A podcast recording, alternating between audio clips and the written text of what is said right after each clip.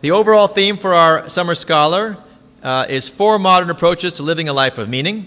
Tonight's topic is I, Thou, Martin Buber, relational living with the other. Tomorrow at lunch, remember upstairs at the school, Tarbut Torah, is Heroic Grandeur, my rabbi, Rabbi Soloveitchik, and the topic is Between Cosmos and Community, and then we've got two more topics. Let me say a few words of introduction of who you are so people know. And then we'll get started. Do you want to start doing the handouts while I do the intro? Do you mind? Okay, we've got handouts, but we really have about one for every two people, if not three. So please share. So page one and then two and three come over. Okay, it's going to be very confusing, but there are pages coming all over the place. Who is Michael Fishbane? That's what they wanted to know this afternoon on the boardwalk. And this is what I will tell you right now. Professor Fishbane is the Nathan Cummings Professor of Jewish Studies at the University of Chicago. Professor and teacher of David Malman. Where's David? David took a course with him. And I believe, David, you're one of the people that for years have asked that we bring Professor Fishbane to Orange County.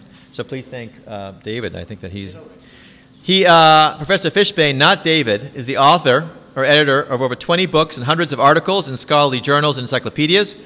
Among his many works are Biblical Interpretation in Ancient Israel, Garments of Torah, Essays in Biblical Hermeneutics, The Kiss of God, Spiritual Death and Dying in Judaism, and The Exegetical Imagination, Jewish Thought and Theology. His recent books include Haftarot, Biblical Myth and Rabbinic Mythmaking, and Sacred Attunement, A Jewish Theology. Professor Fishbane is presently completing a comprehensive commentary on the Song of Songs. Have you finished that yet, or is that still in the works? Song of Songs, okay. That's a big book. Recipient of many scholarly awards, Professor Fishbane has been a Guggenheim Fellow and three times was a Fellow of the Institute of Advanced Studies at the Hebrew University. In 2005, he received a Lifetime Achievement Award for contributions to Jewish scholarship from the National Foundation for Jewish Culture. Thank you. He has been a visiting professor or visiting fellow at several major universities, here and abroad, including Harvard, Princeton, and Stanford University, as well as the Hebrew University of Jerusalem and Oxford University. He's a board member and advisor for many academic journals and scholarly publications and is presently a member of the National Advisory Board of the Templeton Foundation for Religion and Philosophy. With that, I hand the lecture over to you, Professor, and thank you very much for joining us from Chicago.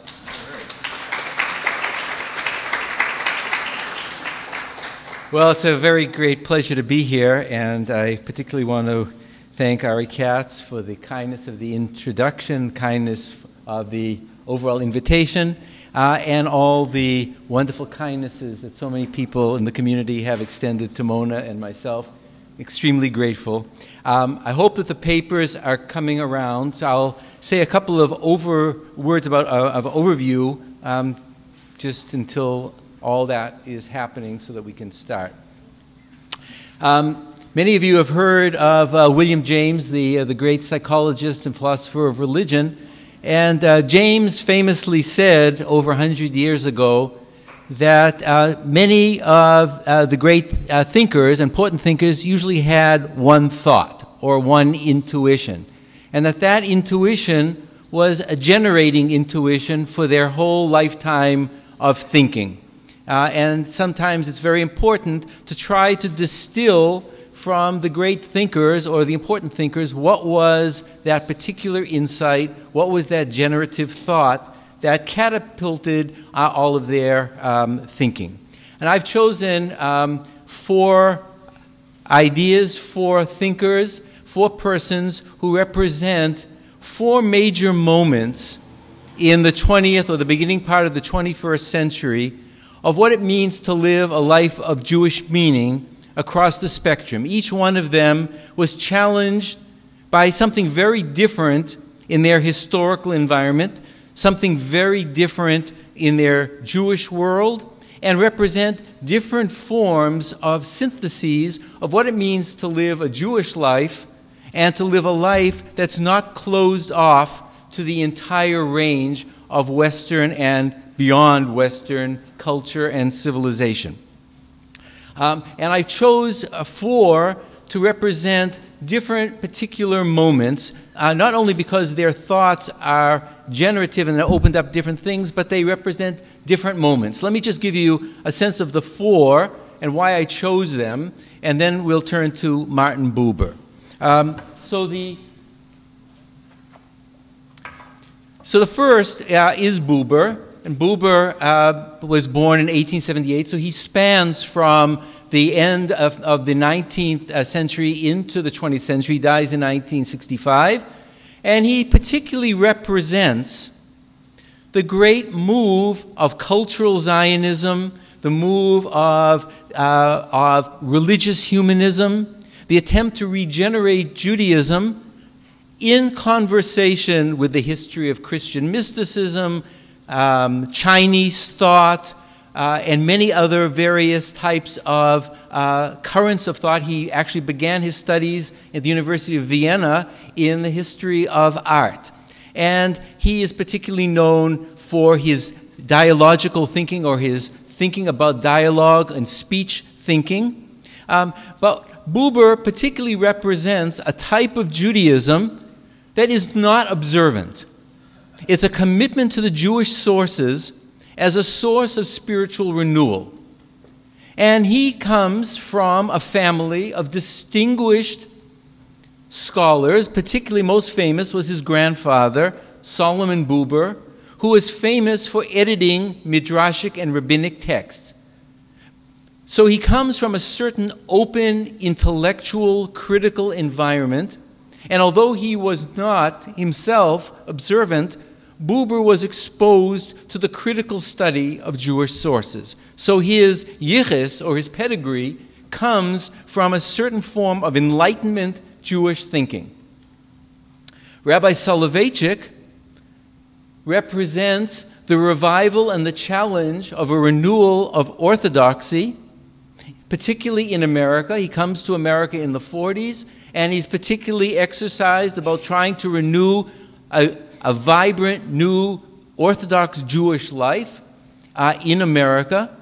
And he represents a type of Judaism that's descended from a very different pedigree. His pedigree comes from the highest level of Lithuanian Talmudism. The Soloveitchik family, famous for their Talmud method that we'll talk about more tomorrow, the Brisk method, a very analytic method. But he represents strict halachic orthodoxy, although himself too will be open to the massive changes in the Western world, and received a PhD from the University of Berlin in ethics. The third thinker represents a very different kind of pedigree. And that will be Abraham Joshua Heschel. Heschel comes to America after the Holocaust, and Heschel represents the revival of a neo-Hasidic style of spirituality, because he comes from the highest echelon of the Hasidic aristocracy.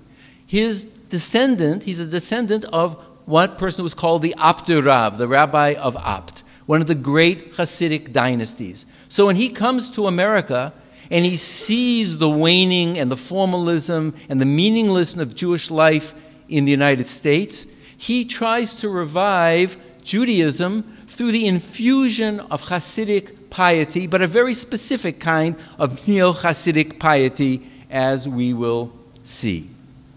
And the fourth, which I will pick up on material that I've written in my book, Sacred Attunement, represents a person who was born in America, who has been influenced by the preceding three thinkers, but there hasn't been really a Jewish theology since since Heschel was writing in the early 1950s. So those 50, 60, 70 years in which the crisis or the revival of American Jewish life has gone through various changes. And I wanted to give you some indication of another way of responding to the particular challenge of American Jewish life through the work Sacred Attunement. So let me first say a few words about Buber so you have a sense of his life, and then we'll turn to his important idea, I and thou, or I, thou, because the two come together exactly. So as I mentioned, Buber was born in 1878. He's born in Lemberg, near Vienna. He goes to the University of Vienna, And he becomes immediately enthralled with the history of art and the history of medieval Christian mysticism, long before he becomes interested in Jewish subjects. He becomes a major player in the Zionist revolution, but of a very particular moment. He was very upset about the turn to political Zionism by Herzl, to the degree to which it wasn't drawing on Jewish sources. So he withdraws from the early Zionist movement in the 1890s, and he begins this massive study of Hasidic and rabbinic sources as a way of regenerating a spiritual content to the Jewish renewal movement.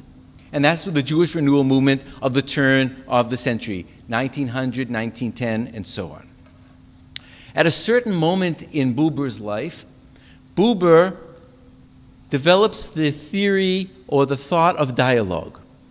We'll talk a little bit about the prehistory of this, but in the early 1920s, particularly under the influence of the great philosopher Franz Rosenzweig, he's invited to come to the Frankfurt Lehrhaus, this revolutionary place of Jewish learning in Frankfurt, which wanted to revitalize Jewish learning for people like yourselves, intelligent people, different backgrounds, in which there's a breakdown between who's a teacher and who's a student. Everybody comes with life experience. Everybody comes with knowledge. Some people come with a little bit more textual knowledge, but they become this interactive fructification between the two levels. And Buber gives this astonishing series of lectures before I and Thou appears, in which it's called Religion as Presence. Some of my teachers were present there, and they were astonished. Why? Because he said, don't look to the past. Now, what Jew doesn't look to the past of what the history of tradition was? Don't look towards the future. Don't anticipate a future. Look to the present. Reality and religion and God and meaning, if they're active anywhere, are in the immediate present. So he gave these lectures called Religion als Gegenwart, religion as presence, as immediacy. And that immediacy transcends any particular Jewish involvement. At that period of time, Buber and Rosenzweig, under the inspiration of a Christian publisher in Frankfurt, undertake the translation of the Hebrew Bible. And they see this as a way of exemplifying and teaching the philosophy of dialogue, of being spoken to and responded to in living conversation. And for them, the Bible represents that cultural moment of a voice that speaks and a person who has to listen. Buber begins this with Rosenzweig in the 20s. Rosenzweig dies a premature death in the late 1920s. And when Buber completed this in 1962, Gershom Scholem stood up in Jerusalem and he said, "This is the greatest monument of German Jewish intellectual culture, but there's no German Jewry left to appreciate it." Buber's impact through many of my teachers begins to happen in America in the 1960s. And as we'll see, Rabbi Soloveitchik and Heschel also had this transferred impact into America in the 1960s and helped foster the Jewish renewal movement. And we'll come back to some of his particular life and his ideas, but I wanted to begin by helping us see these thinkers through their own thoughts and their own ideas. And so if you have your sheets or you're sitting next to someone who has one, take a peek over. I will make reference to the text, so we won't read them through all, but you'll have them to take home and to study. Now, Buber, later in his life, recorded the following memory that he has as a child of 11 years old. And he spent the summers with his grandfather on this great big estate. And he talks about, as it says here, how he used to go frequently into a barn and to stroke this animal, this horse that he saw, this, which he talks about, I must say that what I experienced in touch with the animal was the other. So pay attention to this word, the other as something different, the immense otherness of the other, the animal who's the other, which, however, did not remain strange like the otherness of the ox and the ram, but let me draw near to it. And I stroked the mighty mane and felt the smooth combed, at times astonishingly wild, and felt the life beneath my hand. Notice he's already recording this early memory of being in touch with reality, of making contact with reality, and it's not yet persons. He talks about in his dialogical thought, he begins with the animal world, the natural world. It will include the world of nature, and then persons and God. And he says that he felt the vitality palpable on his skin. So he's remembering himself as what was the thing that turned him towards the thou.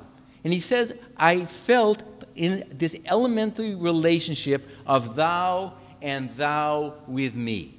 So this first moment of his recollection is the thou is outside of himself, and it makes a claim. And it makes an immediate, touching, palpable claim. And then he says that at one moment, he became self-conscious, and he became aware of himself touching, and he withdrew a little bit from that moment, and he felt that the animal recoiled, and he says, at that time, I considered myself judged. For Buber, as we will see, relationships are primary. Relationships of immediacy are primary, and he remembers this as a primary formative experience in which self-awareness or self-consciousness distances himself from that, and there's a break between himself and living reality. So now something becomes other. It becomes an it. It becomes a thing. And his life will be devoted to overcoming the thingness of things, the objects of things. How does one return to a world of immediacy, immediate contact, to break down what people say the subject-object difference? I am here, my I, you are there, you are a you or an it, you're an object, and there's a distance between us. And Buber said that primarily we're in relationship, and that relationship has to be recovered, but how do we do it?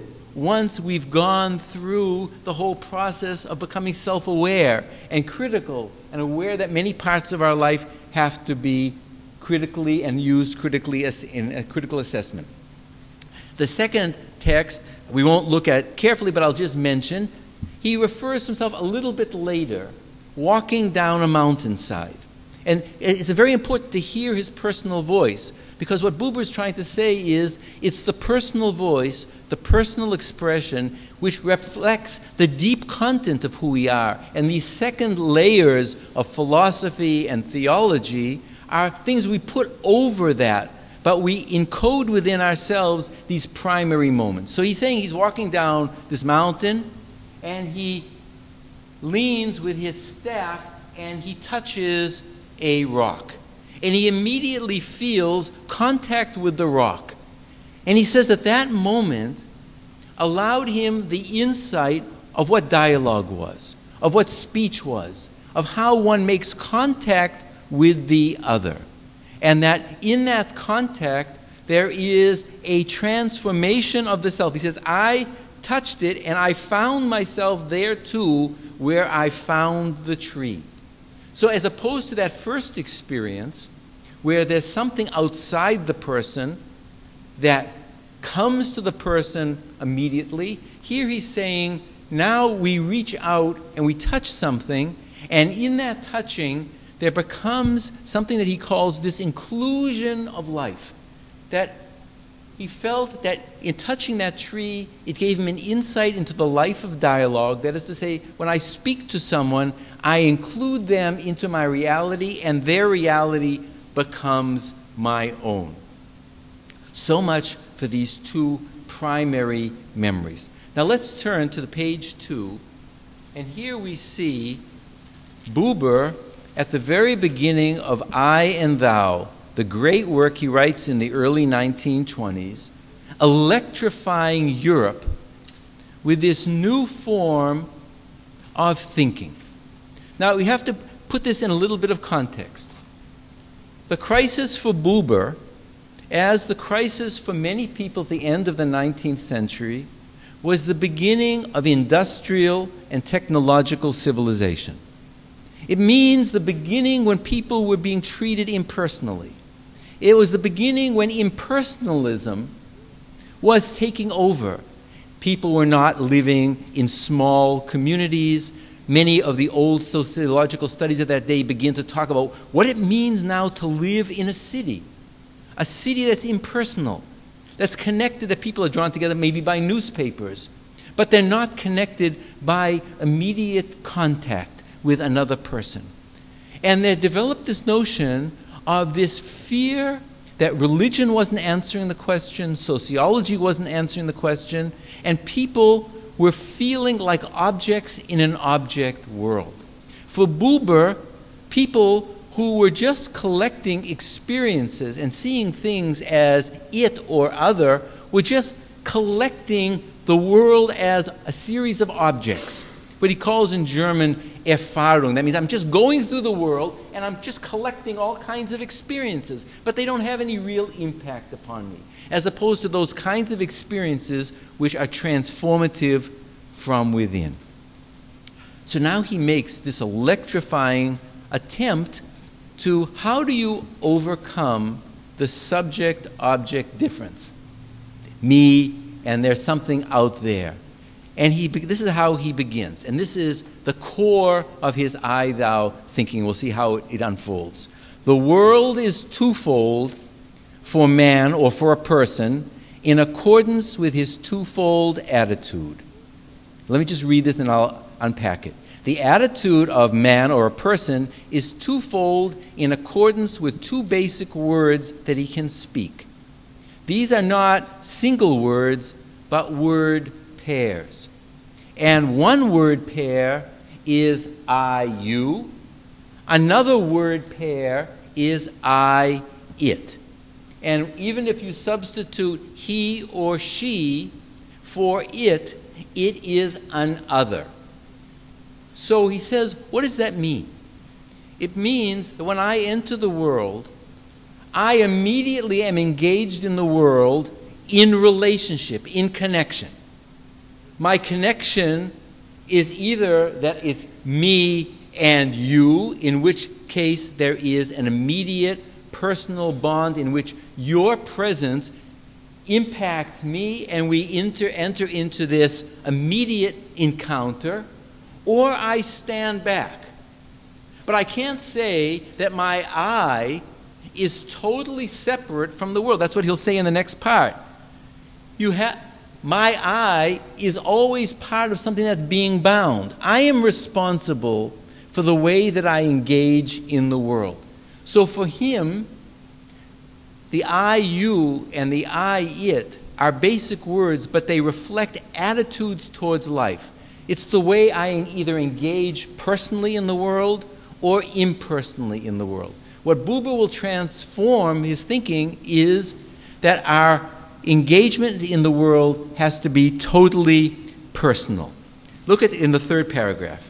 There is no I as such, but only the I of the basic word I, you, and the I of the basic word I, it. When I say I mean one or the other. And when I say you, I mean either you or I mean it.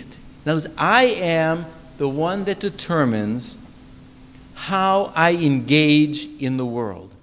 And that moment of engagement is an act of intention. It's an act of decision. It's an act in which I can immediately encounter you or let your presence as outside me, this other, impact upon me, and I respond to it with the totality of myself. Or I pull myself back and I simply see this thing that's happening, this other thing that's outside me. So he says, when I confront a human being as my you and speak the basic word I, you, he or she is no thing among things, nor consists of things, but that person becomes a totality in my presence. That's the core of what Buber is saying. That I, as soon as I open my eyes, as soon as I enter a situation, the world comes to me, and I come to the world, and I either allow that to have a totality of an effect upon me in the present moment, or I pull myself back and make a distance and a separation, in which case the person or the thing is like an object to me, and I stand back. Now we'll come back towards the end to the crucial question. There are lots of situations in our life in which we are engaged in a double way.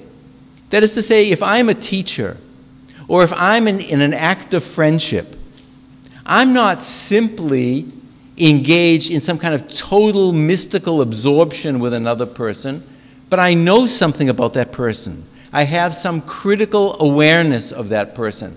And Buber had to later in his life absorb the notion of how do I keep thoughts and ideas about that person or that situation, the person I'm trying to help, person I'm trying to deal with, in mind, and yet relate to that person in an immediate, total, full manner.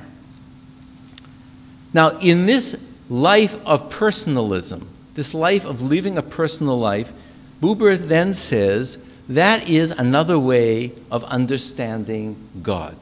We can't turn God, he says, into an object. We can't turn God into a concept. God, he says, if God is anything to me, in Buber's terms, God is the eternal you. He is that element of being that can never be turned into an object, that can never be conceived, that can never be objectified, that can only be lived and lived through the experiences that I have through all other aspects of my life. That is to say, when I am in a living engagement with you, and we are talking, and I see you as a full person, and not simply as a person that I can use or can do certain things for me, then that aspect, which I can never understand and turn you into an object, is coming from the depths of a divine level, which is the eternal you. And the eternal you of God is the totality of all possibilities when a person is living in that immediate engagement. Accordingly, for Buber, there was no possibility for him to live an organized religious life. He rejected a traditional religious life because he said that a traditional life turns the forms of religion and religious engagement into things, into objects, into outside aspects. He had a very interesting exchange of letters with Franz Rosenzweig. And Rosenzweig had become more of an observant Jew. And Rosenzweig confronts him and he says, Buber, why don't you observe the law? Why don't you engage in religious observance? And Buber says that I can only live in the immediacy of the religious moment, when the religious moment is what he calls in German a Gebot. When there's an immediate voice that I hear myself commanded by a person or a situation or a reality, that's God's voice for me in that immediate moment. And the whole history of tradition, of halakha and tradition, is simply outside that. That has become what he says is gazettes. That's just law, and it means nothing to me. Rosenzweig responds in a very interesting way. He says that there are moments in our life that encapsulate powerful moments, but we don't always live at the height of religious and human experience. But if these moments are powerful, if these moments are central, we can re-engage them. We can enter into them again, and they can again reveal their original core. So he says, I agree with you that not at all moments is the organized religious life a life of immediate, high engagement. But these moments reflect that. And so if you enter those moments, they perhaps can reveal from within that core. That was Buber's actually great insight into the biblical text. And we'll take a look in a second here on number 6, where he's talking about the Decalogue, the Ten Commandments. He says, if the Ten Commandments mean anything as an event in Scripture, they represent a moment of speech, a moment in which people heard a living voice, a claim, thou shalt do X, you shall not do this. And if you hear the Decalogue correctly, or you hear any part of Scripture correctly, you will hear that voice making a claim upon you. If Scripture is simply a series of words, then it has fallen into an it object. Now, Buber believed that Judaism doesn't hold the entire truth of these great moments. That's why, from the beginning, he studied Christian mysticism. He studied Chinese narratives. He wrote a book on Chinese narratives. He did a work on the Finnish Kalevala. And he did studies on Hasidic masters. Why? Because he says there are certain moments in great literature that have captured high point moments in the human experience. And we who live at a low level of spiritual life can re-engage these texts if we listen to them as an thou making a claim upon us. We can once again come in contact with something that we've forgotten, something that we have distanced ourselves from. So his lifelong engagement with Scripture was again to say, can you hear that voice in that text? Can you hear the living claim made upon you the same way as you can hear the claim of a human being speaking to you directly? Let's take a look at number 7. Here we see Buber now speaking about the totality of the way God and people interact. He's not making a distinction between there's God out there, there's people here, there's religious experience, there's ethical experience.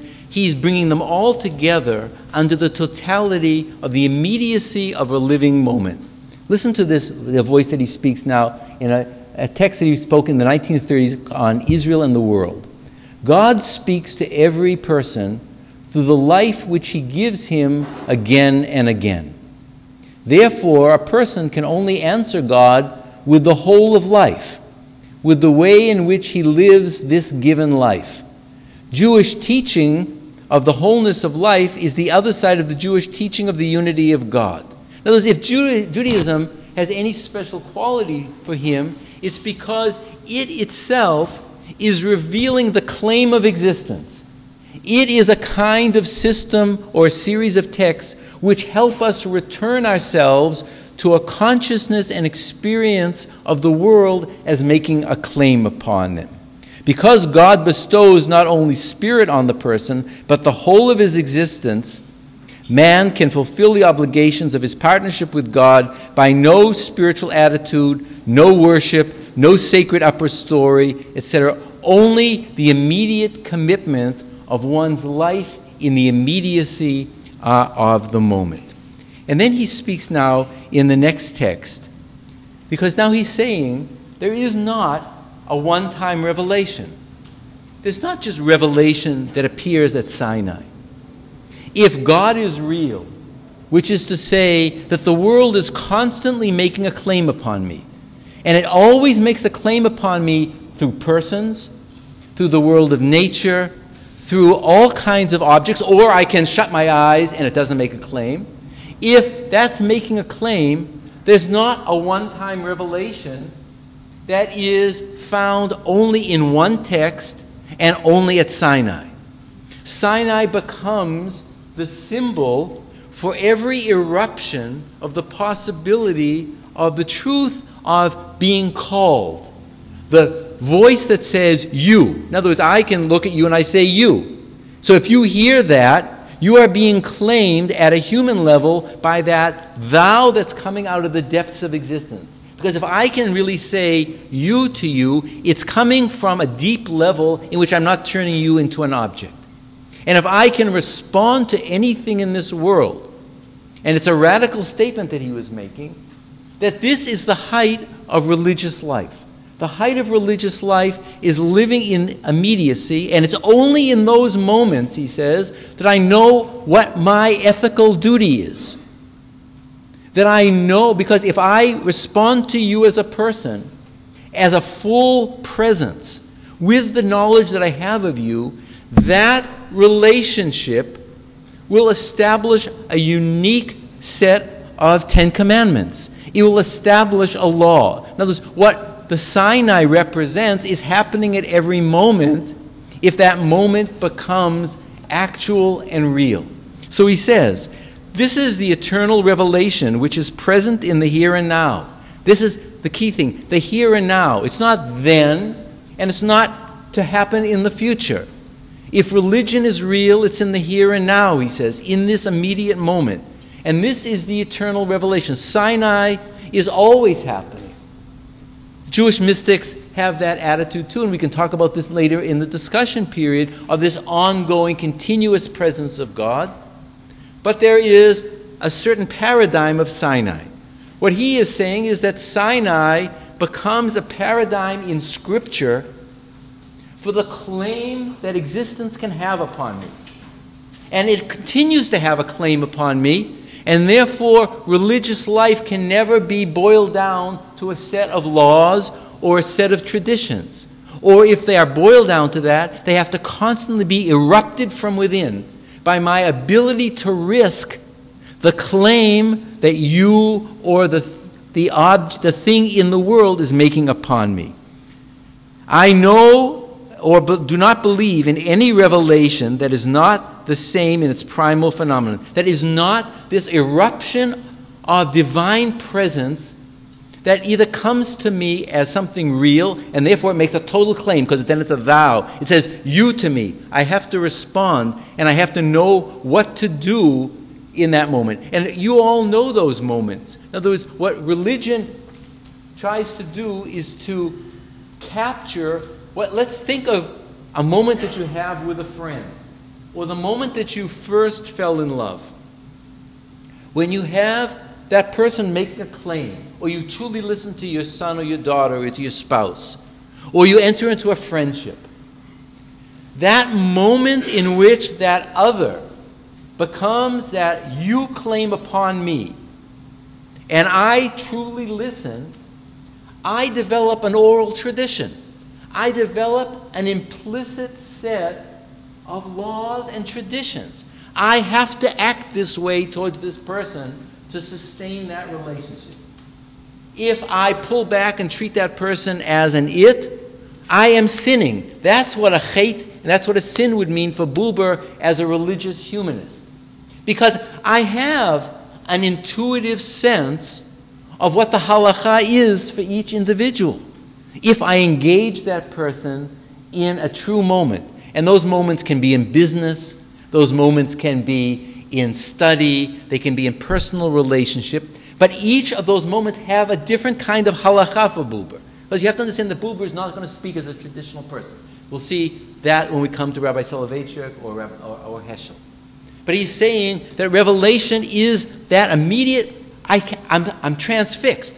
There is this fear and trembling that happens like at Sinai. Sinai is representing in a paradigm of a cultural historical moment what I can experience and what you can experience at every moment of renewing your friendship. That's why he will say that this is what is turning.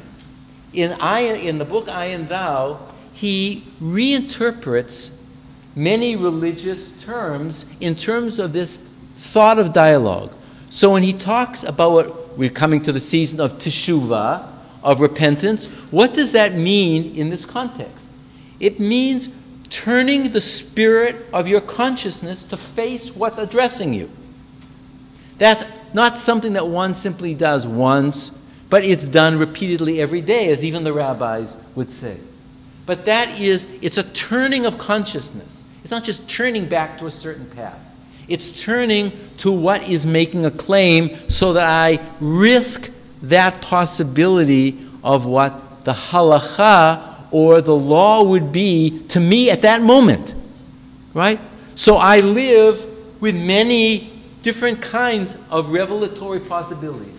That for him is not a cheapening of the language of revelation, which other thinkers might say it's a cheapening, but it's a heightening, because it means that God is alive. God is alive in the moment, and I don't grab God, but what I grab is the claim that's made upon me by another person, that I engage the world as a person and not as an it. Look at this last one. He says, God is incomprehensible, but he can be known through a bond of mutual relationship. That's a key phrase, mutual relationship. It's a different kind of knowing. It's the knowing of intimacy between friends.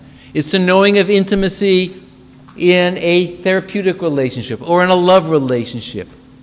It's the moment where there is a back and forth, a connection. That's when he said, remember, when he's coming down the mountain, he says, I touch the tree, and there's a vibrancy that happens that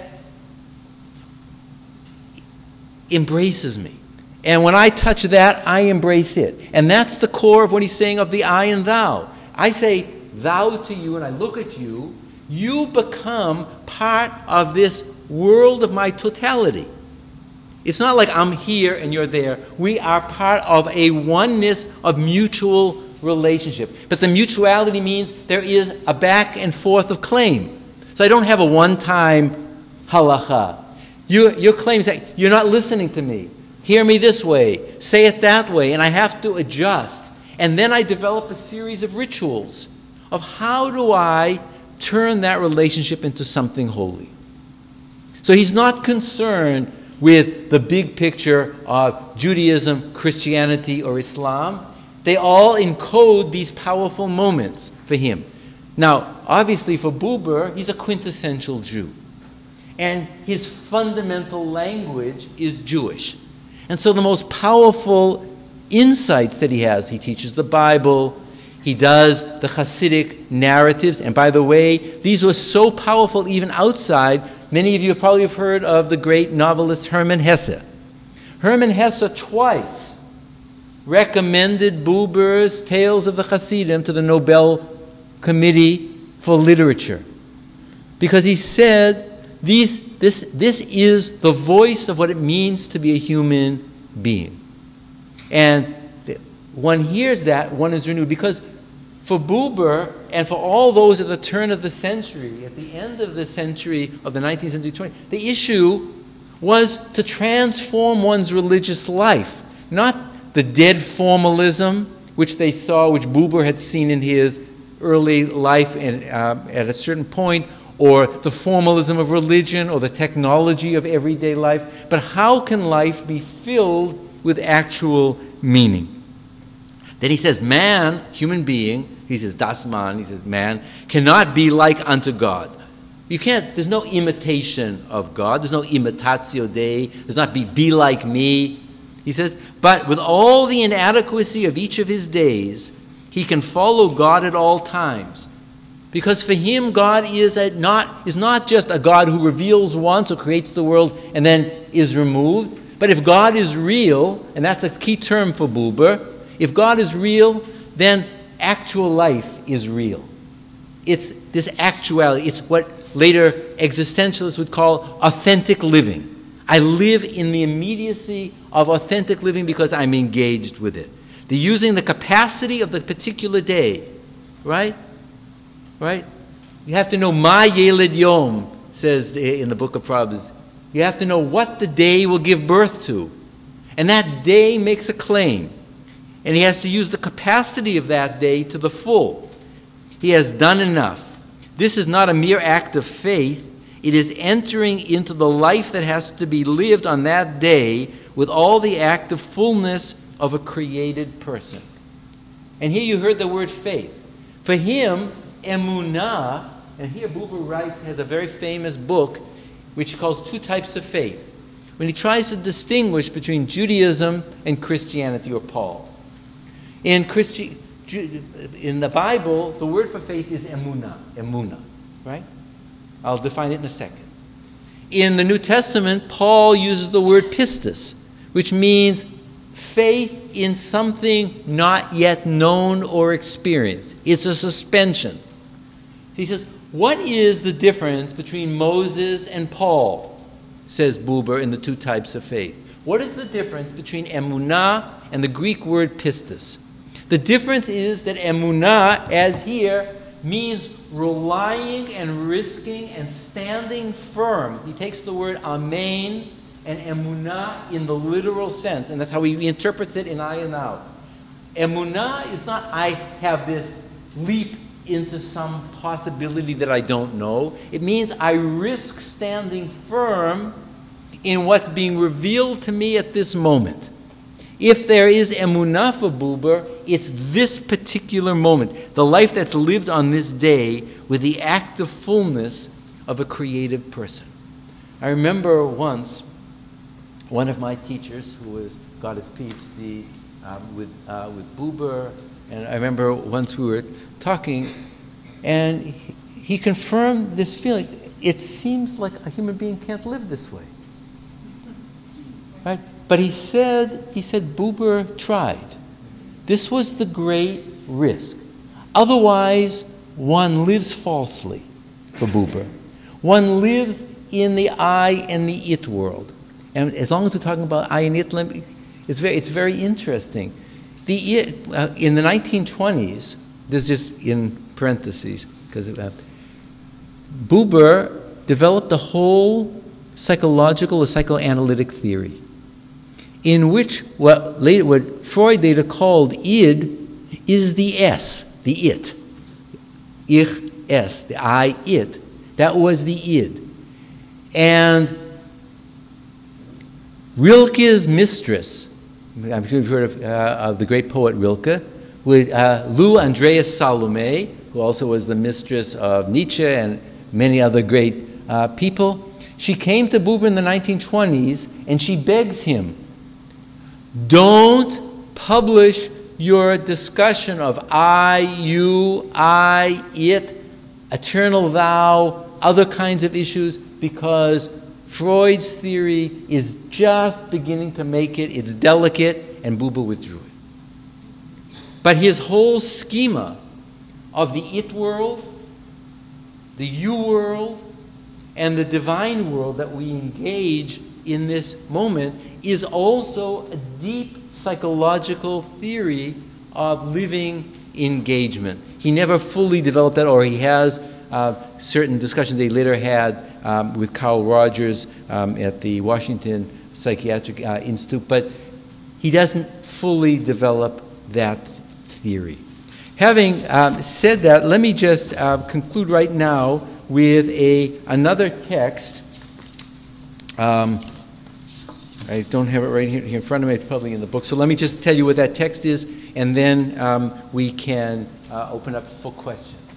This issue of the person, this issue of isolation or the person. Near the end of his life, Buber wrote, again, a very interesting autobiographical fragment.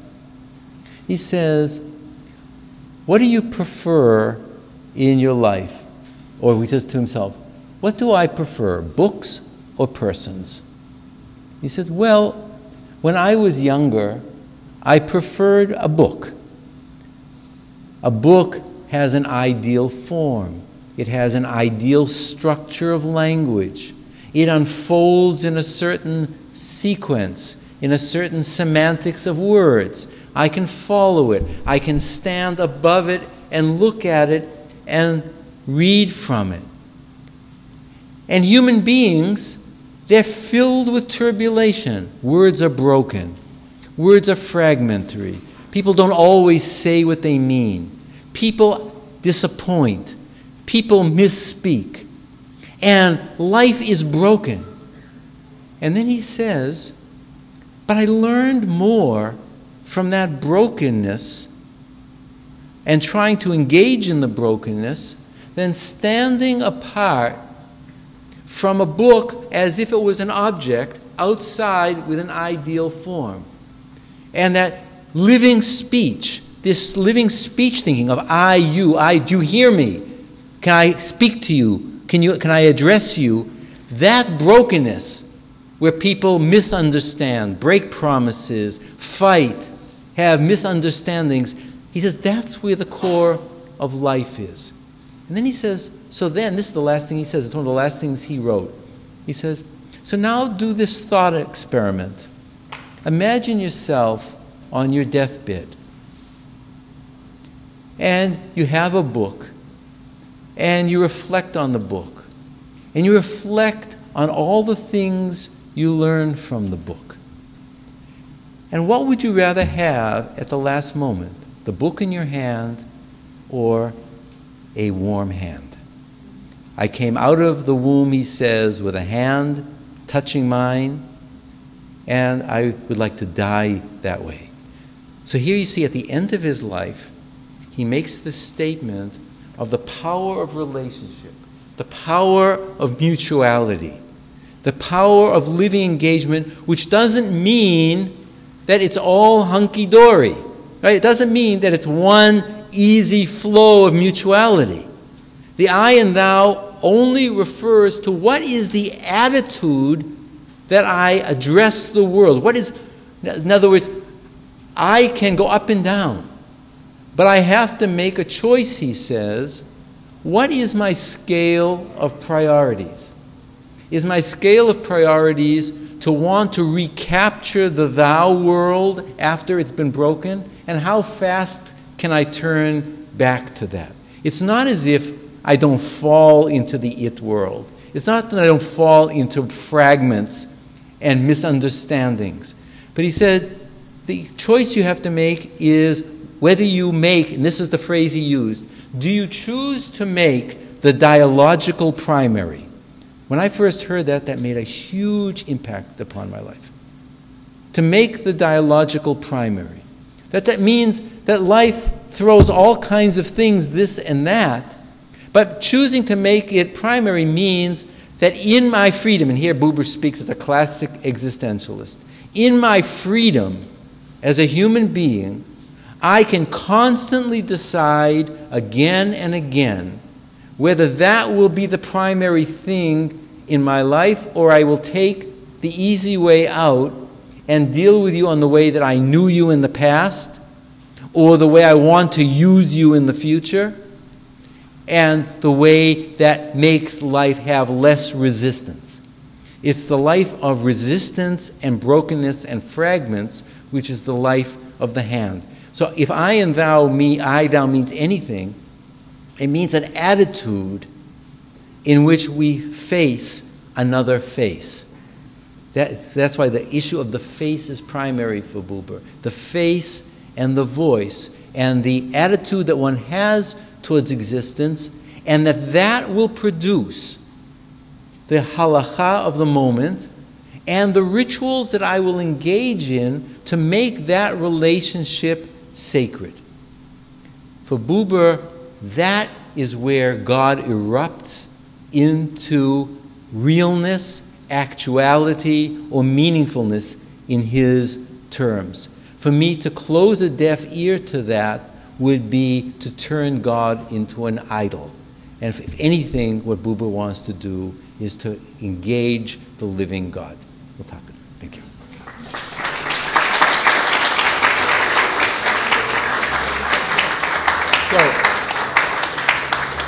So, any kind of questions on things I said or didn't say, or you have some critical thoughts? Yes? To what extent did Buber's flight from Germany and the subsequent Shoah influence his thinking on idolatry?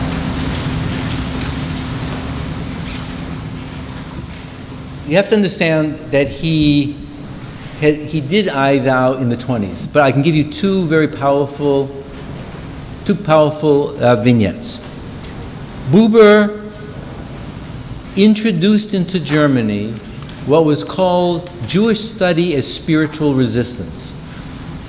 He developed in the 1920s and the early 30s a thing that was known in those days as Bibellesen. He went around the various towns and taught Bible. He taught Jewish texts. Why? Because what he wanted to do was to give an inner resistance to the assimilated German Jew to come in contact with the nobility of the human spirit and the nobility of the thou in the very shadow of the demonic laws of since after Nuremberg. And we have a number of cases in which he gave various teachings with all the strategies that we know from Jews even in the Roman period of how you speak in a certain way even when the enemy is right there watching you, and he provided a form of spiritual resistance. So the old Shokin books, which he was very much engaged in, produced studies of the book of Eicha, of Lamentations, of the book of Psalms, and various other books whose whole purpose was to allow a person through the great texts of Scripture, and then also he did some texts from Midrash on the suffering God, to remember that the Nazis don't define humanity, and that although one is being imposed upon, there is a possibility to have an inner resistance. So he, I, thou, through text, become a form of spiritual resistance. The second moment was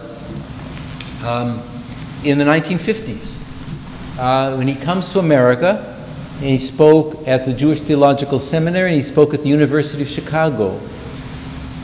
And people asked him this very question. And he didn't try to give any trite answer. And he simply said, one simply has to wait in hope. One has to wait in hope, keeping the dialogical possibility that the hidden, concealed God, who had been experienced, can again be experienced in a way that will make a claim upon one's life. It didn't go beyond that.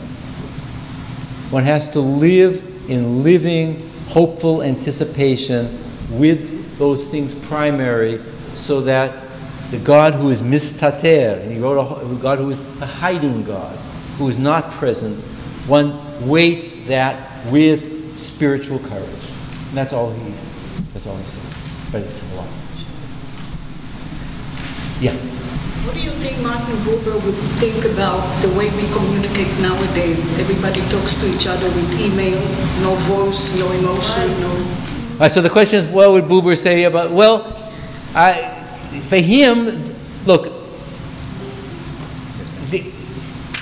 there are technical parts of culture which means that people don't engage in a living encounter. I still remember... because my teachers were of that generation. It was before people had even phone calls, because phone calls were considered to be... My teachers, believe this or not, this is in the 60s, from that time, because in Germany, people would send mail. Mail would be delivered 3 or 4 times a day. Mm-hmm. And it would be a personal communication, written out. And I remember once at a faculty meeting, in the old days, someone said, I will write you a note, they're handing notes to each other. For Buber, the danger of these forms is not... I don't know how Buber would say about what things would smooth out certain technical things. Given the fact that there's a lot of things that can be handled more easily, Buber would say that one has to be able to have a person in mind, in presence, and the more that one can do that, the better. The danger is this mindless separation that one simply shoots off an email that can go anywhere, and that one doesn't have that in mind. Just so you can think about this from a rabbinic point of view, it's a rabbinic teaching from antiquity, that when one delivers a teaching in the name of your teacher, you have to have your teacher's face in front of you, right? So the comparison would simply, it would be that in all of these things, even if we're sort of thrown into these instrumental relations, one has to try as hard as possible to have that full presence of the other person before one's face when one is doing that, because not all emails are alike. Yes, please. Nice and loud.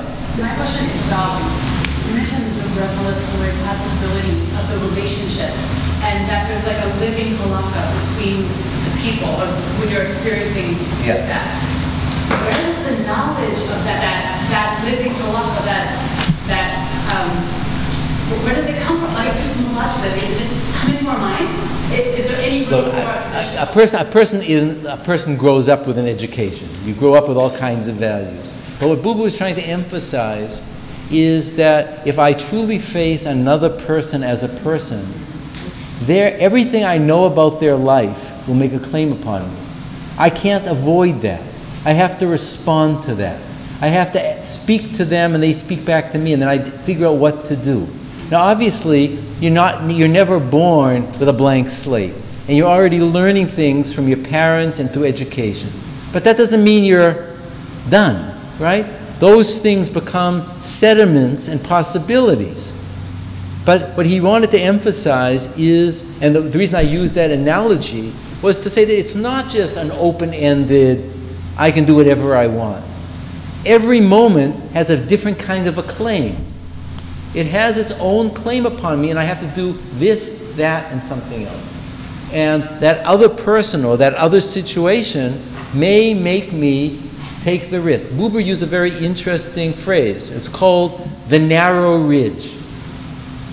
Right? You remember Somerset Maugham talked about the razor's edge.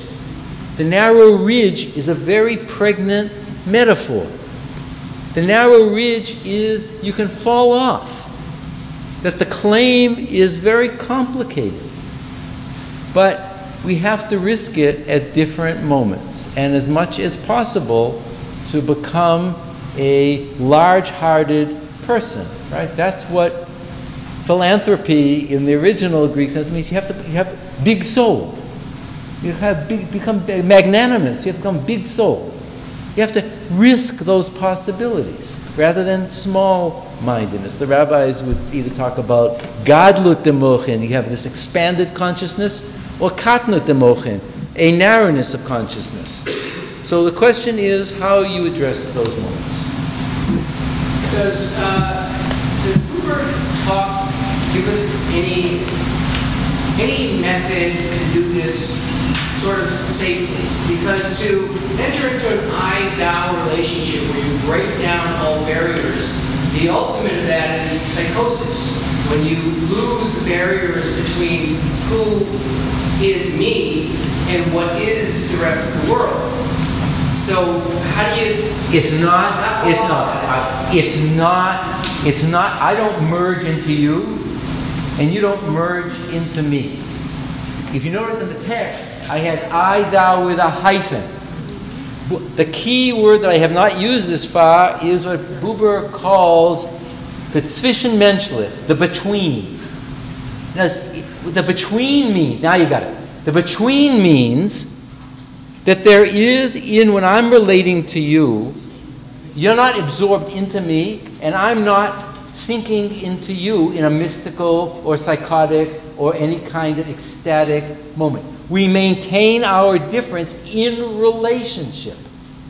That's what the I-thou is. The I-thou is that hyphen. It's the between. That's why he says there's no I that's separate from the you. There's not even an I that's separate from the it. It's the way I make that moment happen. So that's this relating back and forth, this mutuality of responsibility. The between, for Buber, is a philosophical category, right? It's not just, this is between us, like a secret between us. The between, to use a philosophical term, is what he calls something ontic. It's something real. It's something actual. There is, when we are talking to each other, if I'm communicating to you right now, there is a between that's, even if you're not speaking, right? There is a between that's real, that's connecting us. And that is preventing that sinking. Buber was against falling into self-centered absorption. In I Doubt, he has a whole long section that's based on personal experiences, against mystical experience because you fall into self-centered absorption. You just become worshiper of your own I.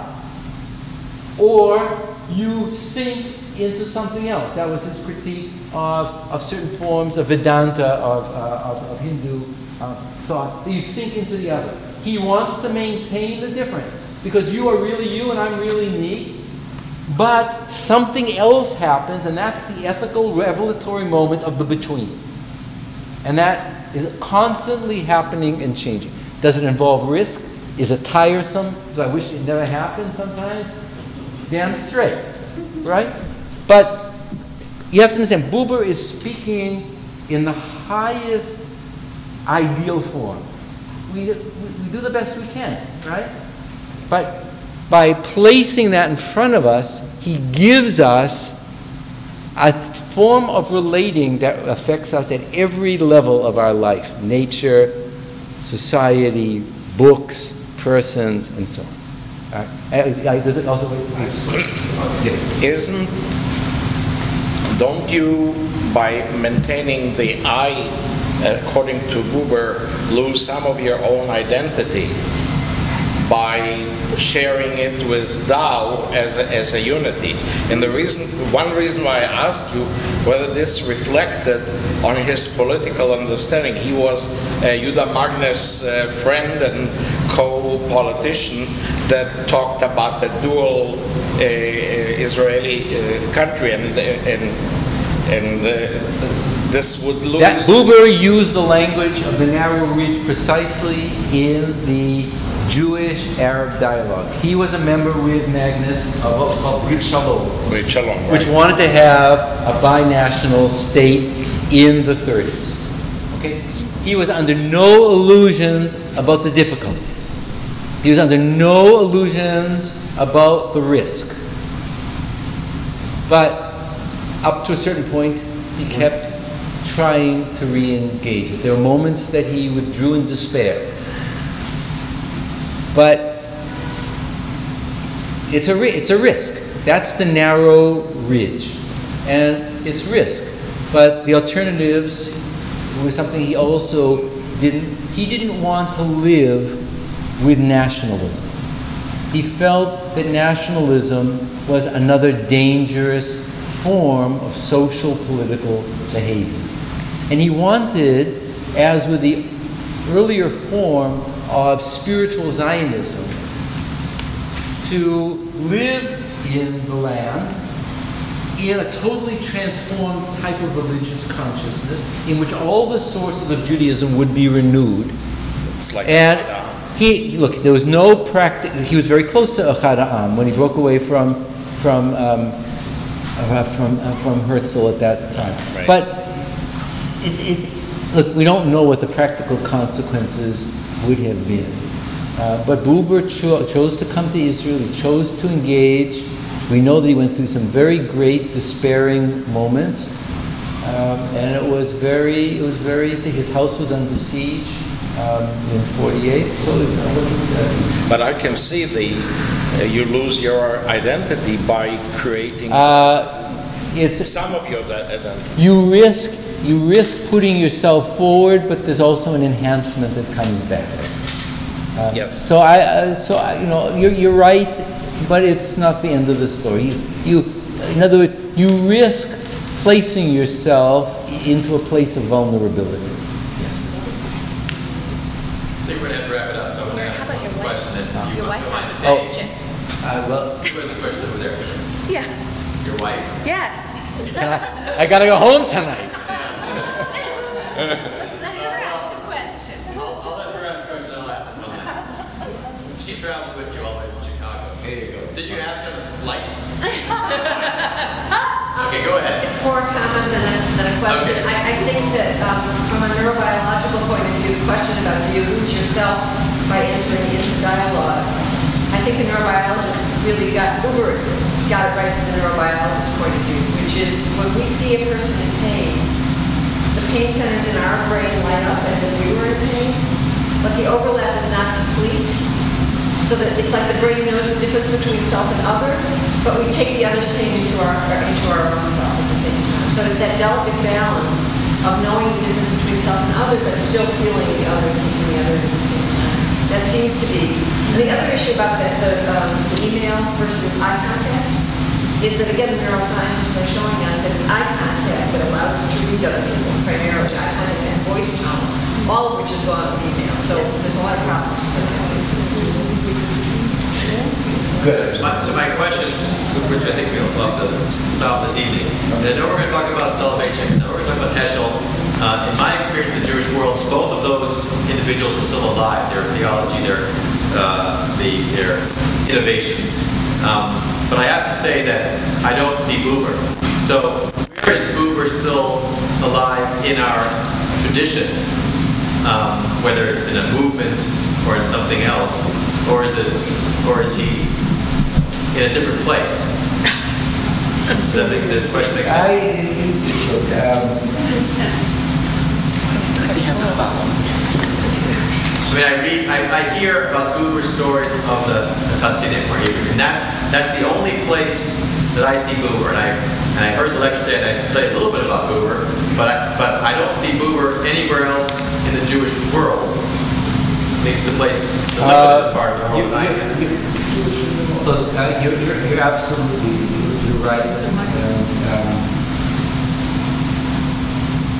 Buber had incredible impact on the assimilated Jewish world of Germany, on Christians in the 30s, on certain kinds of Jews in Israel. He had a huge impact upon me and friends of mine who were part of the Jewish movement in the 60s.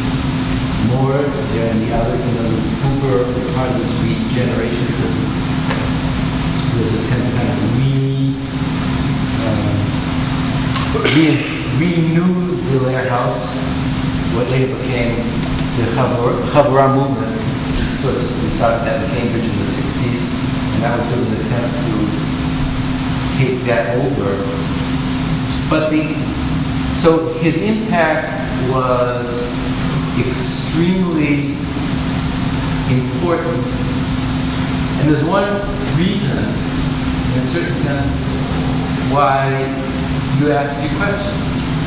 Buber, in the end, for all this great power that he had a greater impact on the Christian world than the Jewish world, and it's precisely because he doesn't take over the symbols of Jewish life and practice.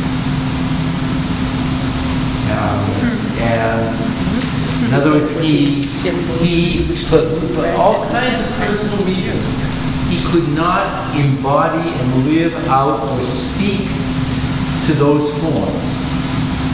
And so his voice could not have continuing resonance in the life of Jewish belief and practice and tradition.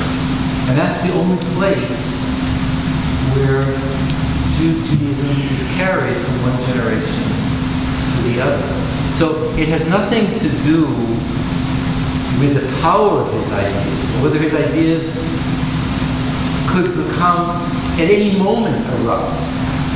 But they did their effect on the generation, or my generation of the 60s.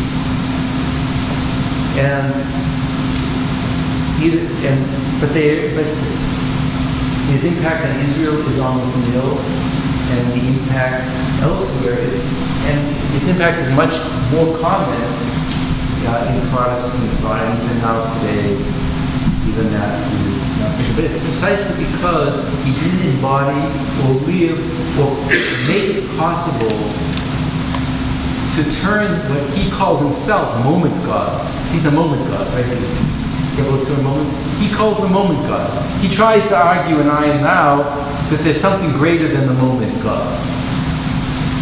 But in the end, his books don't provide a path through to that. And that's something very much worth thinking about. It's not an argument for living a halachic, fully traditional Jewish life, but it's an argument for what are the carriers of Jewish ideas, Jewish practice, and even the power of this in living Jewish